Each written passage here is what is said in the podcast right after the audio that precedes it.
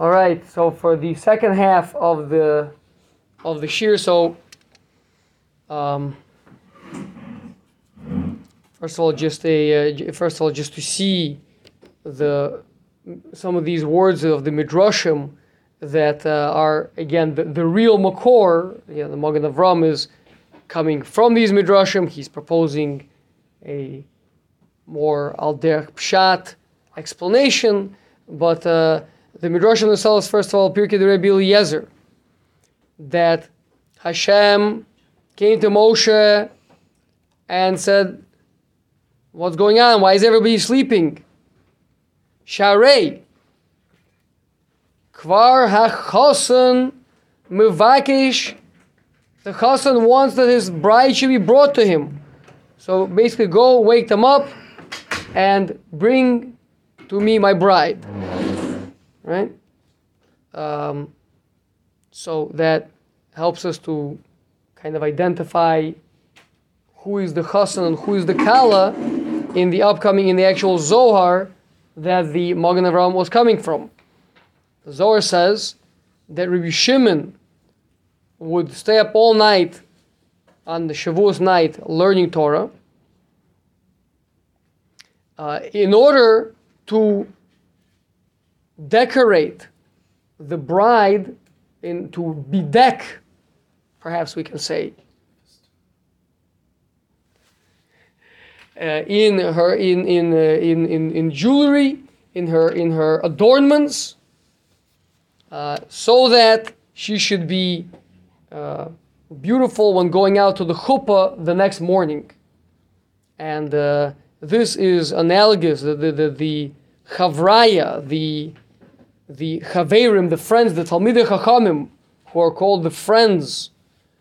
Uh, here we see that they are also called the bnei chuppah or the shushvinin, the the beloved ones, the of the of the bride. So they uh, are adorning and rejoicing with the bride the whole night in anticipation of the chasana of the wedding the next morning.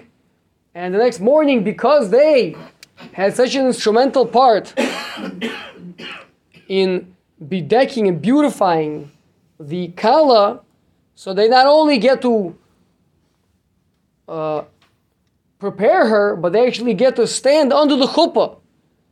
Kiviyachol, like we know that the parents of the bride and groom get to stand under the chuppah because they're viewed as being so instrumental in facilitating this holy matrimony that, uh, that, they, that they get to stand under the chuppah. So here, the, the chaverim, those that help to beautify the kala,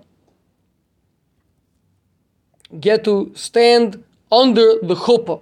Now again, from the Pirkei Rebbe Eliezer, we see very clearly that the chasan is Hakadosh Baruch Hu, the kala is Klal Yisrael.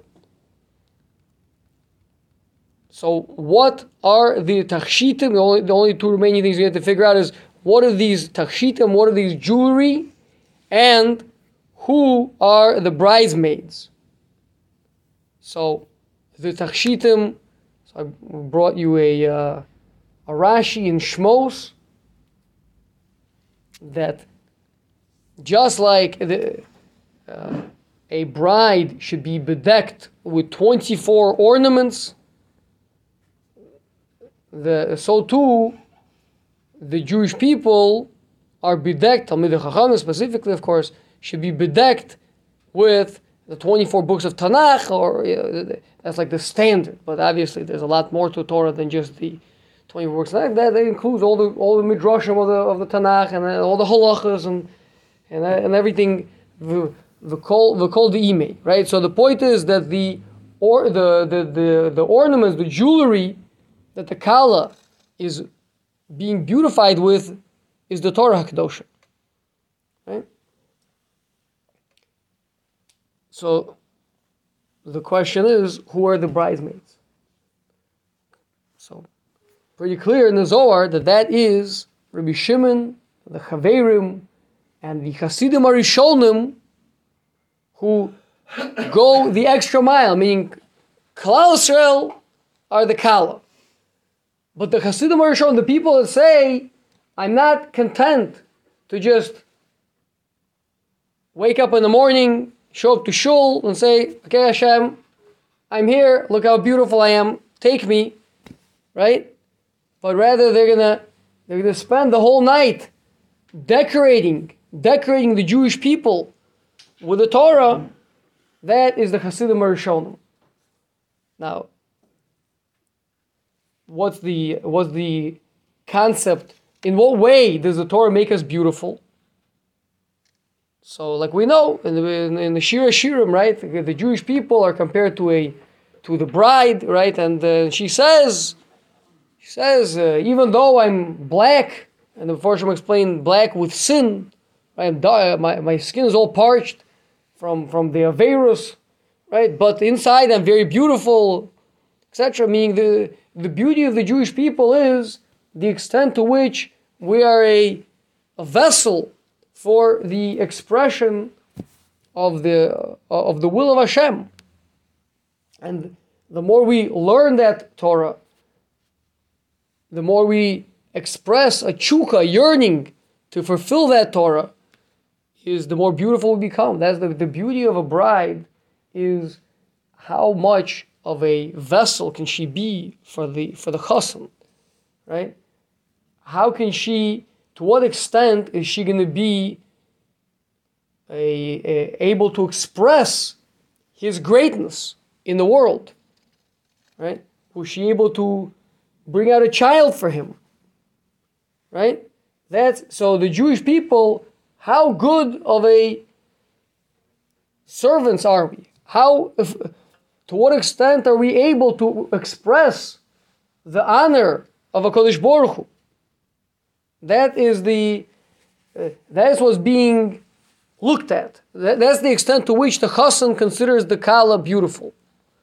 And the extent to which we have a hand in beautifying the Jewish people, in showing that the Jewish people are, are indeed the Mevakshe Dvar Hashem, that we seek out, we want to know Hashem, we want to know His word, we want to serve Him, then that's the extent to which Hashem is going to get create that close bond with the Jewish people.